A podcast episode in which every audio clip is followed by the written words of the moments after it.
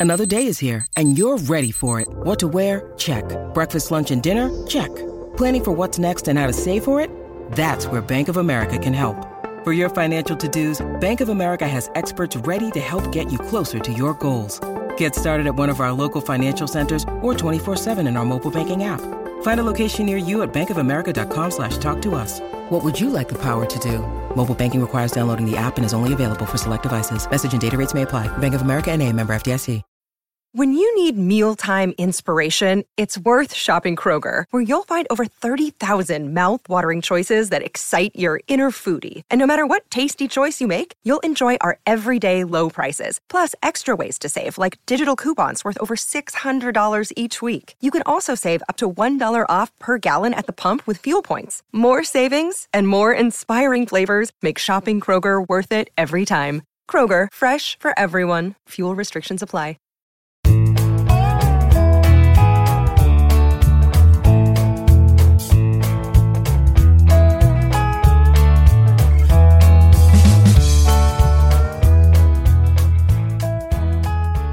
It's Wednesday, December 1st, and you're tuned into the Cleveland Baseball Talk podcast. I'm Joe Noga, joined by Paul Hoynes.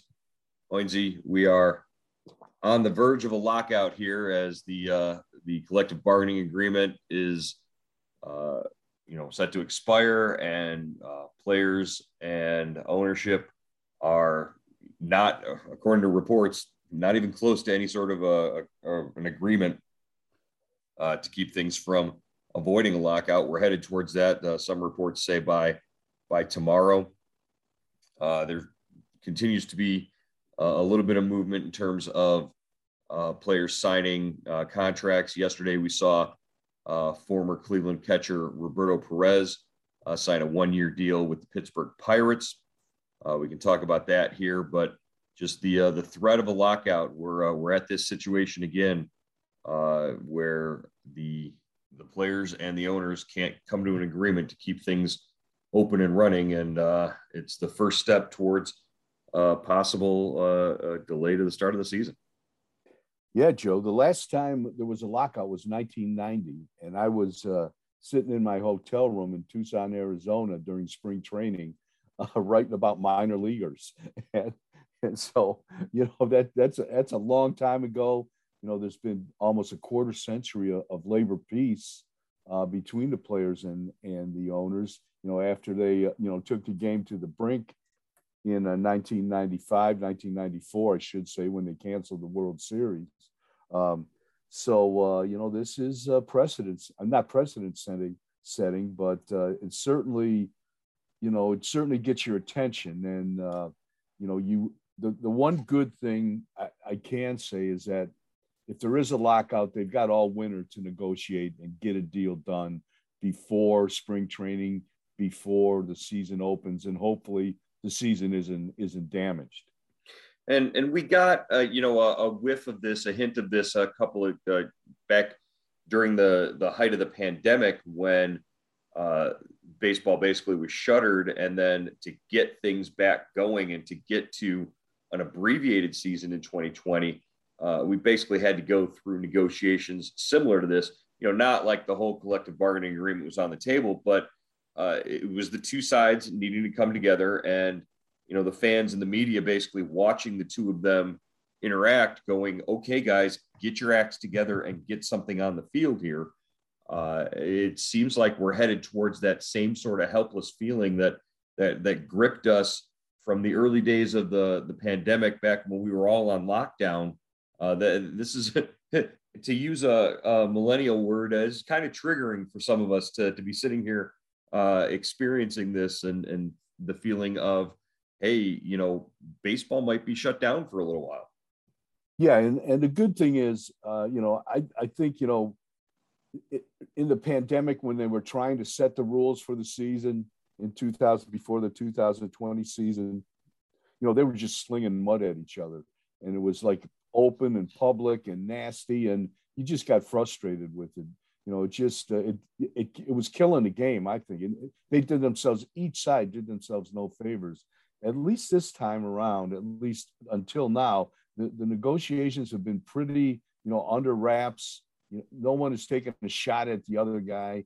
Uh, so uh, you know, let's see what happens here, and uh, maybe they'll uh, be able to work something out. And Joe, if if the system is broken, then why have they why have they spent um, why have teams spent like almost two billion dollars over the last four or five days on on free agents? I mean, that's a heck of a system.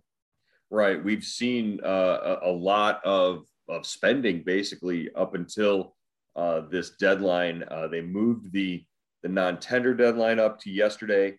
Uh, we saw Cleveland tender contracts to all seven of the arbitration eligible players, uh, as well as everybody else on the 40-man roster. Uh, so there there won't be any sort of uh, you know disputes there. We will we'll, eventually they'll get to that process of exchanging numbers with the arbitration players. Uh, but that might all be in a compressed window sometime later on in spring training if we ever get to that point. Uh, it, it just, uh, you and I were talking earlier about how, you know, this is actually kind of kind of nice to get some some activity and some movement on the free agent side of things. Whereas normally in a year, uh, th- this free agent process drags on throughout the whole month of uh, December and into January. And it's it's more like a, a, slow drip instead of a, a fire hose. This has been drinking from the fire hose, uh, you know, in terms of free agency uh, with the with the news and the signings. Now, none of that's uh, been related to the Guardians at all, but you know that's for other reasons besides uh, you know uh, the the availability of these players. Yeah, definitely, and uh, it's just amazing the amount of money that has been spent in such a short time you know, and you know, just a year ago after the pandemic, everyone's every team was was saying how much money they had lost, how much you know it's going to take a while to recoup, and uh, you know, you you wonder where did this money come from? You know, you just you know if were the owners crying wolf or were they? You know, I'm sure you know teams, small market teams that didn't have their attendance in 2020 were hurting, and uh, even in 2021 with uh, you know the reduced crowds because COVID was still in place. They're they're still rebounding from that. But obviously, you know, a lot of teams, if you're Texas and you can spend half a billion dollars on four players, three or four players, you know, so that money's got to come from somewhere. So uh, you know, it, it's it's really, you know, I could see why the players might be a little skeptical when when the owners cry uh, you know, poor come on, Hoynesy. Everybody knows the pandemic didn't happen in Texas, and you know, they, they, they, can spend whatever they want. Uh, uh, yeah, I I kind of tend to agree with you there, but yeah, that's the the owners are notorious for never wanting to open up the books or, or you know show their hand in terms of what they what they've got. We we know it's got to be far more than you know what they're crying for. Uh, I, I I tended to believe Chris Antonetti when he said that you know the the financial outlook was pretty dire for for Cleveland, but yeah. Uh, that's again that's for other reasons. I mean, you look around and you just see that there's nobody at the ballpark for half the season. There's there's validity to that statement. Uh, but as we mentioned earlier, Roberto Perez, uh, he's going to get five million dollars uh, from the Pittsburgh Pirates. Uh, just uh, after eight seasons with with Cleveland, what do you take away from Roberto Perez's time with with the ball club? I love Perez. really like Roberto. Um, you know, I thought he was just a good, solid defensive catcher. Kind of got his chance to uh, play every day late. You know, he was playing behind Yan Gomes. He was playing behind a couple guys, uh, and really didn't get a get an opportunity until they traded Gomes. Uh, he has the, the, the good year in 2019, and then can't stay healthy and uh, really really feel bad for felt bad for him that you know he couldn't stay on the field. He wins two Gold Gloves. He throws great. You know, offense certainly. You know, he was, you know, uh, he was short. His offensive game was short. But if you're a catcher and you're a Gold Glove catcher and you can hit 20 home runs a season like he did in 2019, you know you're golden. You know you're you're you're you're you're set. And now he's going to Pittsburgh. Hopefully he's healthy but I feel bad. He's going from the kind of the frying pan into the fire. Uh, you know, the Indians, uh, you know, have been a contender, and now you're uh, now you're you're going to a team that's rebuilding, and uh, you know, you just don't. You know, they're they're they're going to. It's going to take them a while. But the big thing is, it looks like he's going to be starting Joe, right? Because right. they, they, traded Stallings uh, the day right. before. Right. Yeah. They they they traded away their their starter, a coveted catcher, in Jacob Stallings. Uh, the one thing I'll say about Roberto, uh, he was always very good with the media. He was always very, uh, you know, willing to answer any questions and talk with us at, at length about uh, the pitching staff and always handled the pitching staff really well. Uh, he did after that 2019 season. You know, he didn't sit back and rest on it. He knew he had to get stronger and get healthier. He, he dropped weight. He hired a, a personal trainer in the offseason before the uh, the 2021 season. Came into camp looking, uh, you know, really fit, and uh, it, it, didn't help. He, he, he breaks his finger on a freak cross up with James Karinchak on a on a curveball in in Chicago, and then that sort of sends the whole uh, you know the dice tumbling on another injury plagued season for him. So maybe uh, in Pittsburgh he can prove that he can stay healthy, and you know I, I, maybe he doesn't stay in Pittsburgh for the whole season. Maybe uh, the the Pirates with a one year contract there flip him to a contender by the end of the season that's looking for for somebody to you know calm down a pitching staff, a, a veteran guy uh, maybe he gets a chance like that uh, to to to chase after a ring there. After you know, uh, you, remember he he hit two home runs in a in a game in a in a World Series game in, in Cleveland in 2016. So there's there's still that he can he can still do those. Yeah, that you know that was probably the highlight of his career when you know he stepped in for Gomes and you know really handled that staff great to Game Seven of the World Series. I thought he did a great job. Yeah, that another another former Indian that signed Joe was Cesar Hernandez signed a one year deal with Washington for four million. Well, and then he's back in the uh, National League East. He's very familiar with that uh, that division and and those teams, and uh, have fun playing out in the National League East. All right, great. All right, let's uh, let's dive into our player of the day on the 40 man roster. It's uh, a guy that uh, you know, might be a surprise to be on the 40 man roster as a pitcher, as a relief pitcher. It's Anthony Gose, uh, 31 years old, and he completely reworked his career and made it back to the big leagues.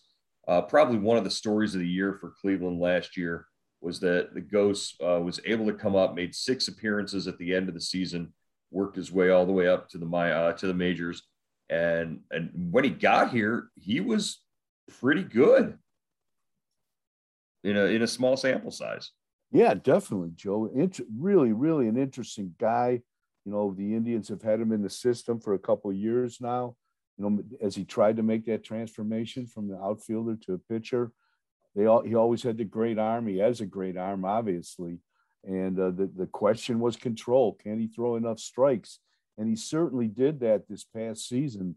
What uh, in the six appearances with uh, with the uh, uh, Cleveland, you know, uh, 1.35 ERA, nine strikeouts, two walks. He gives up two hits in six and two third innings. Joe, he faced right-handers hit 118 against him. Uh, left-handers didn't get a hit. The lefties went wow. 0 and 5 against him. So, I mean, this guy's dealing, and obviously that's a that's a small sample size. You know, six and two third innings. But at AAA, he goes six and one, 3.55 you know, 49 Ks, 28 walks.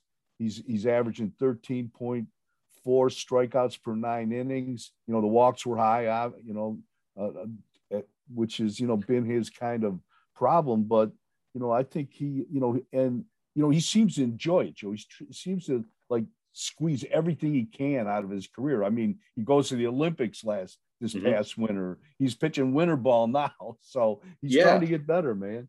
Yeah, that's I was I was shocked that I saw some video of him pitching winter ball uh, as recently as this earlier last month.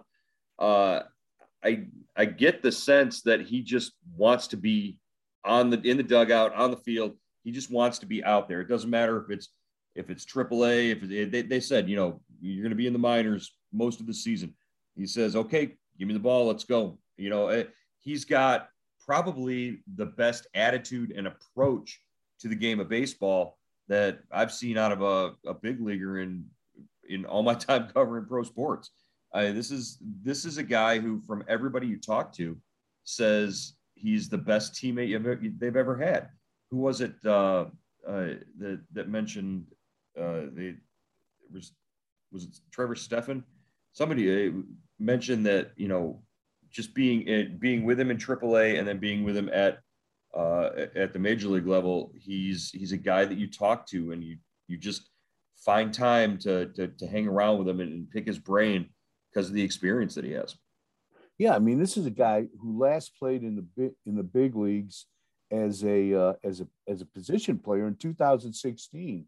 So, and then five years later, mm-hmm. you know, he he he makes it back that's... as a pitcher. So, I mean, that's that takes some. Uh, you know, you got to be you got to have the you got to have your mind right to to make that transition to stick with it and keep grinding like that. I mean, that's a long time. I mean, and this guy, you know, had played with Detroit and Toronto as an outfielder.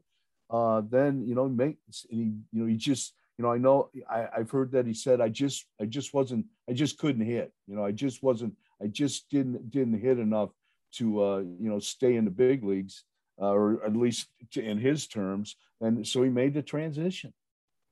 It uh, it, seems like though in the second half of the season, in the it, while he was in AAA, uh, sort of whatever light bulb needed to go off on the mound really did.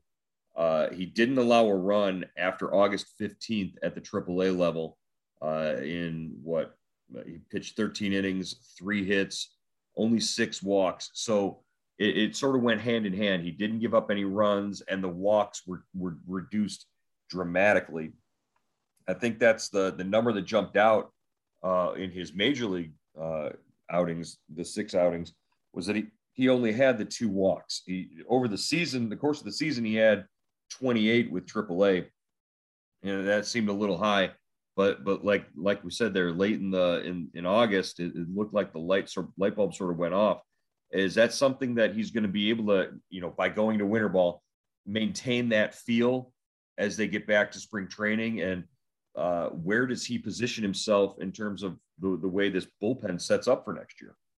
Yeah, I think that's why obviously he went to winter ball. You know, this is a guy that knows he has to, he, he knows he's behind, you know, he, he's got a late start on this thing and he's got to, you know, he's got to keep working at it. He's 31. He's got to, you know, keep, you know, kind of just honing his craft and, and trying to, you know, make the transition and, and, and trying to just get, you know, get better. I, I, I remember talking to Ruben, Ruben Niebla at the end of the season, uh, when the, when the Indians ended the season in Texas. And he was talking about, uh, uh, he's talking about Gose. And, uh, you know, he had him a couple years ago in double A and Gose was only throwing at 88 to 80, 87 to 88 miles an hour. And, and, you know, they, they had brought Gose in with the reputation, you know, he's, he, this guy throws a hundred and, and uh, uh, Niebla said, "Hey, you know, I, he, he, had a heart to heart with Gose and, and, and told him, hey, uh, you know, I've got I've got 13, 14, 15 left-handers that can do what you're doing. You know, I want to see the velocity that we heard heard from heard that that you have." And Gose said, "Well, you know, in the last organization I was with, I mean Texas, when he tried to make the, the transition."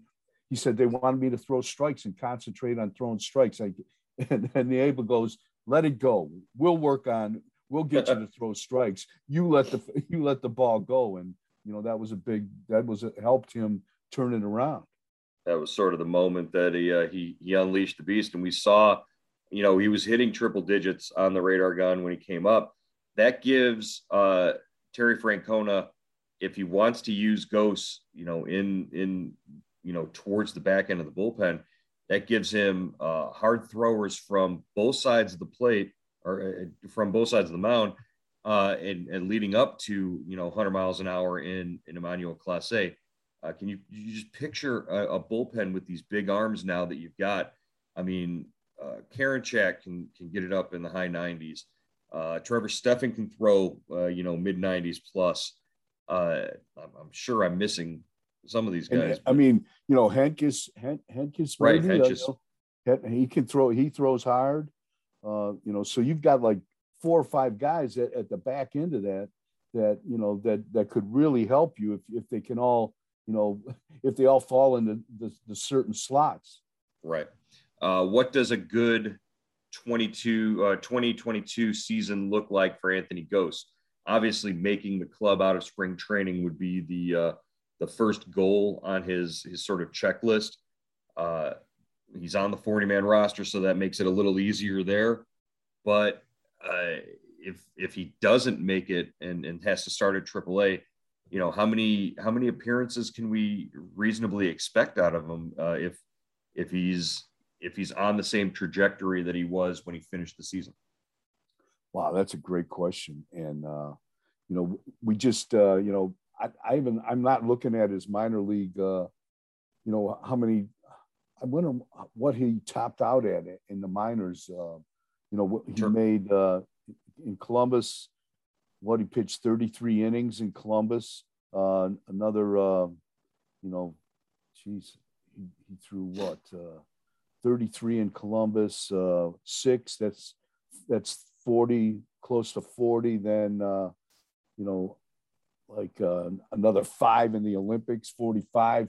I don't know. You know, I, I would think, you know, he's probably a guy that if he makes the club 50 to 60 innings, you know, in, in those situations, and you know, then then get him, you know, maybe, you know, he seems to be a one a one inning guy, don't you think, Joe? I, I don't know if he goes more than one, but yeah, probably not.